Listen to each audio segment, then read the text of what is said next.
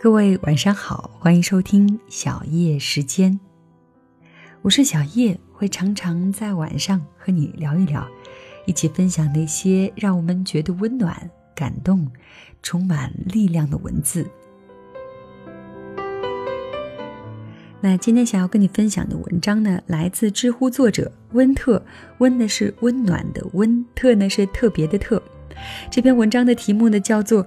和女神约会是一种什么样的体验？那如果你想要知道的话呢，不妨来听一听今天的节目。这绝对是一个让你听过之后嘴角会挂上一丝微笑的小故事。一起来听。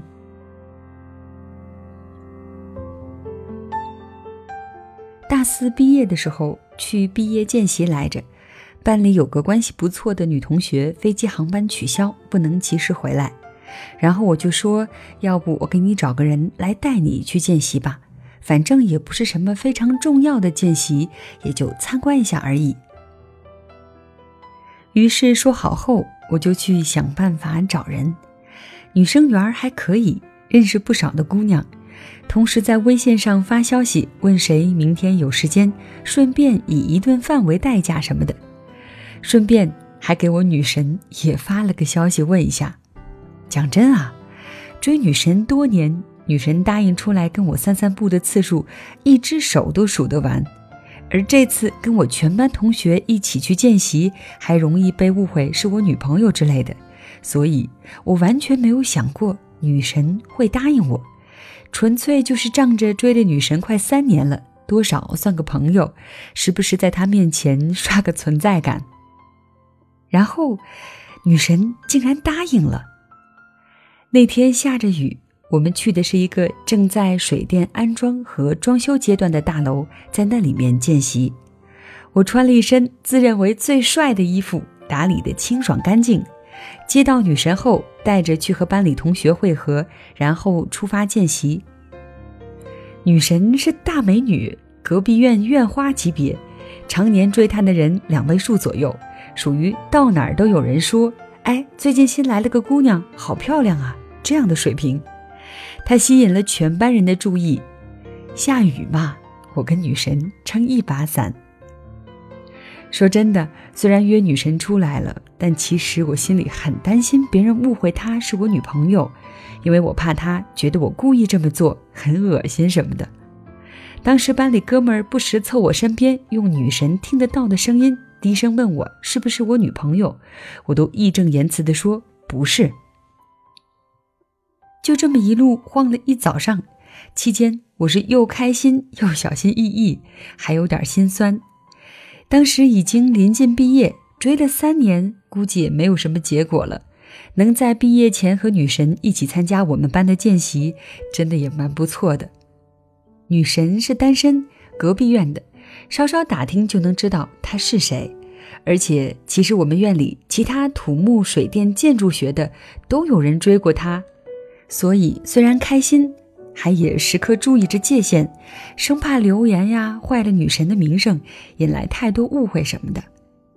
那天结束后，我把女神送回去后，回到寝室，周围几个寝室的哥们儿来串门的时候，都各种羡慕、嫉妒、恨。确认女神跟我只是朋友关系后，都鼓励说：“这姑娘真不错呀。”大雨天愿意帮忙，身上淋湿了，鞋好像也湿了，却没有任何怨言，而且看他的表情是真的没有怨言，而不是装出来的。郭子啊，你可一定要好好把握呀！我当时心里淡淡的忧伤，这不是我不好好把握呀。同志很努力，但敌人更顽强。这故事结局本来应该是和万千故事一样，毕业。再也不见，只剩下回忆。慢慢的，连回忆也没有，因为我从来没有拥有过他。没有爱情，回忆便没有支撑，如何延续下去呢？我是周董的铁粉，周氏情歌很爱很爱，但每次听着那些情歌，想着自己只有追女神，没有拥有女神，自己明明感动的要死，却没有和女神的爱情可以对照，真的是蛮心酸的。但这不是老故事，这是我自己创造的新故事。也许是感觉女神愿意跟我一起去见习，给了我信心；也许是班里哥们儿的鼓励，让我重燃希望。反正。就在毕业季，就在我每天忙着毕业设计和到处面试的时候，同时还很努力地保持着对女神的热忱。在之前收获了很多次约女神不到的结果，在那次见习又意外约出女神后，我的神经已经变得越来越大条。原来我已不再常约女神的，因为那么多次约不出来，那为什么还要自取其辱，自己找伤心找难过呢？但毕业季那段时期，我时不时就约一次。也许是因为功利性不那么强，也许是因为毕业季，女神答应赴约的次数越来越多，已经超过前三年的总和了。我一边高兴一边难过，因为毕业嘛。如果不是因为快毕业，也许女神还是那样，约不出来，约出来也很高冷什么的。但我已顾不上，这可能是因为毕业了。我和女神相处得很开心，她也愿意和我聊大学时期的各种事情。我们第一次遇见，为何遇见？通过什么人认识？通过什么成为朋友？我为什么喜欢他？用什么方法追求他？他为什么不喜欢我？我们像老友一样，很坦诚地聊着所有。我不担心我说的内容会惹他不开心，也不担心讲那些追他的方法背后的事会惹他不快。我只是很坦诚的在讲述着我是怎么样的人，怎么的喜欢一个人三年，追求一个人三年。永远记得女神问了我一段话，大概内容是：你条件又不差，长得高，也还挺帅的，又有趣，身边女孩子又多。我也了解过，有不少女孩子对你也有那方面的意思，但你为什么会对一个不喜欢你的我那么执着呢？你在别的女生那里是宝，为什么要来我这儿当根草呢？我当时脑子里不知道怎么抽了，开始说了下面这段话。我来给你举个例子吧，我是一个喜欢小动物的人。有一天，我路过公司附近的一家宠物店。我看到一只很漂亮的小猫，我觉得很漂亮，很想拥有它。可宠物店的老板却定了一条规则：只要小猫喜欢你，你才能带它走，让它和你一起生活。我是个有好胜心的人，我想我也是个不错的人。平时喜欢我的小猫那么多，还会吸引不了这只小猫吗？就算这只小猫不喜欢我，我也要让它喜欢我。于是，接下来的每天，我都会去那家宠物店去讨好它，去吸引它。可是事与愿违，它回馈给我的是拒绝，是冷淡。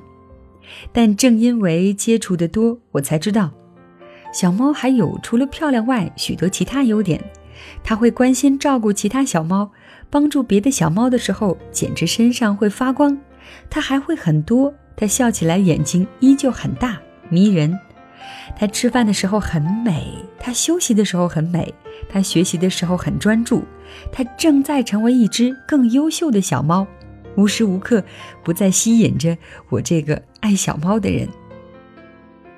而且每天都去宠物店的我，有时候状态也不好，小猫看我感冒了，会关心地望着我，会用小爪子轻轻地碰碰我。有时候下雨路滑，我摔倒受伤，小猫会给我熟练的处理伤口，就像它对其他小猫一样。它对我没有任何特殊，我和它成为了朋友，但它始终不愿意跟我走。我在想，也许我能吸引另外的小猫，但我更喜欢这一只。它的模样，它的品质，还仅仅只是作为朋友而对我的关心帮助，都在我眼里闪闪发光。我想，在我公司没有迁走离开这家宠物店附近之前，在小猫也没有离开这家宠物店之前，我是怎么也失去不了想要带走它的心意的。讲完这些，女神没再问我什么，我像每次一样送完他回去，再回到自己的世界。那样因毕业而能成功进行的约会，不知道持续了多久。我像是初识女神那时一样，像吸食毒品一样，陷入了对他的喜欢里。但其实内心还是有理智的，这只是因为毕业呀。毕业后再见不到，女神觉得我这么几年来很不错，想要给我留下点回忆吧。我已经决定，毕业后换手机，去另外的城市，废弃所有和他的联系。毕竟我还得过自己的生活，毕业前就当最后的狂欢吧。可理智还是战胜不了本能。一天，我去听宣讲会，我坐在教室里，偶尔和他在微信上聊两句，看着台上那些从学校毕业出去的学长来学校招人，看着他们和他们将头发梳成大人模样，穿上帅气西装和得体裙装。忽然想着，几年后我和女神就要在不同的地方穿着这样的服饰，过着截然不同、毫无交集的生活，这让我没用的开始难过起来。它不是我的全部，但这绝对是我大学最重要的之一。于是我在微信上按下了如下的话：“你看，我这人也蛮不错的，关于如何喜欢你。”如何对你好，已经用时间证明了。你说和这样的我在一起好不好？保证你不会吃亏的撒。嗯，我就是用着俏皮但一点儿也不有趣，明眼人一看还觉得不庄重、没胆量的话，说出来我的最后一次表白。搞笑，我又不是来写悲剧的。女神回复的，哦，那好啊。我。就坐在宣讲会的教室里愣了，没错，就是那好啊。我问你在哪儿呢？在寝室啊。那你能下楼吗？我想见见你。很晚了，哎，不可以明天吗？不可以，现在。哦，好的。那你现在下楼，我马上就到你楼下。于是我从前排站起来，飞快地收拾好东西，直接冲出教室。我用最快的速度冲到女神楼下，她站在那里，在那儿等着我。是真的吗？嗯。你愿意做我女朋友吗？嗯。真的愿意吗？嗯。可不可以正面回答一下？嗯。你愿意做我的女朋友吗？我愿意做你的女朋友。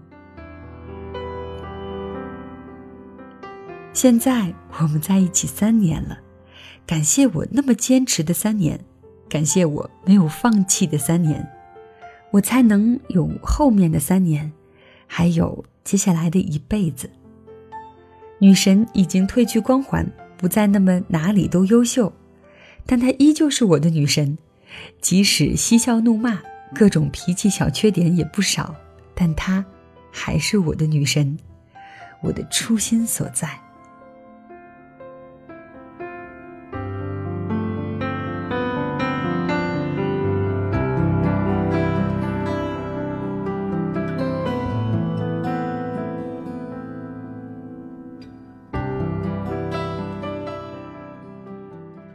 好的，以上就是作者温特的这篇文章，感谢你的收听，我是小叶。如果你想要收听到我更多的节目，欢迎你在喜马拉雅搜索“小叶三二一”，或者在新浪微博搜索“一葱蓝”给我留言。另外呢，你还可以在微信公众账号搜索“小叶时间”的全拼，就可以收听到每期节目，看到节目当中的文稿了。那今天的内容就是这样，小叶在这里跟你说。晚安。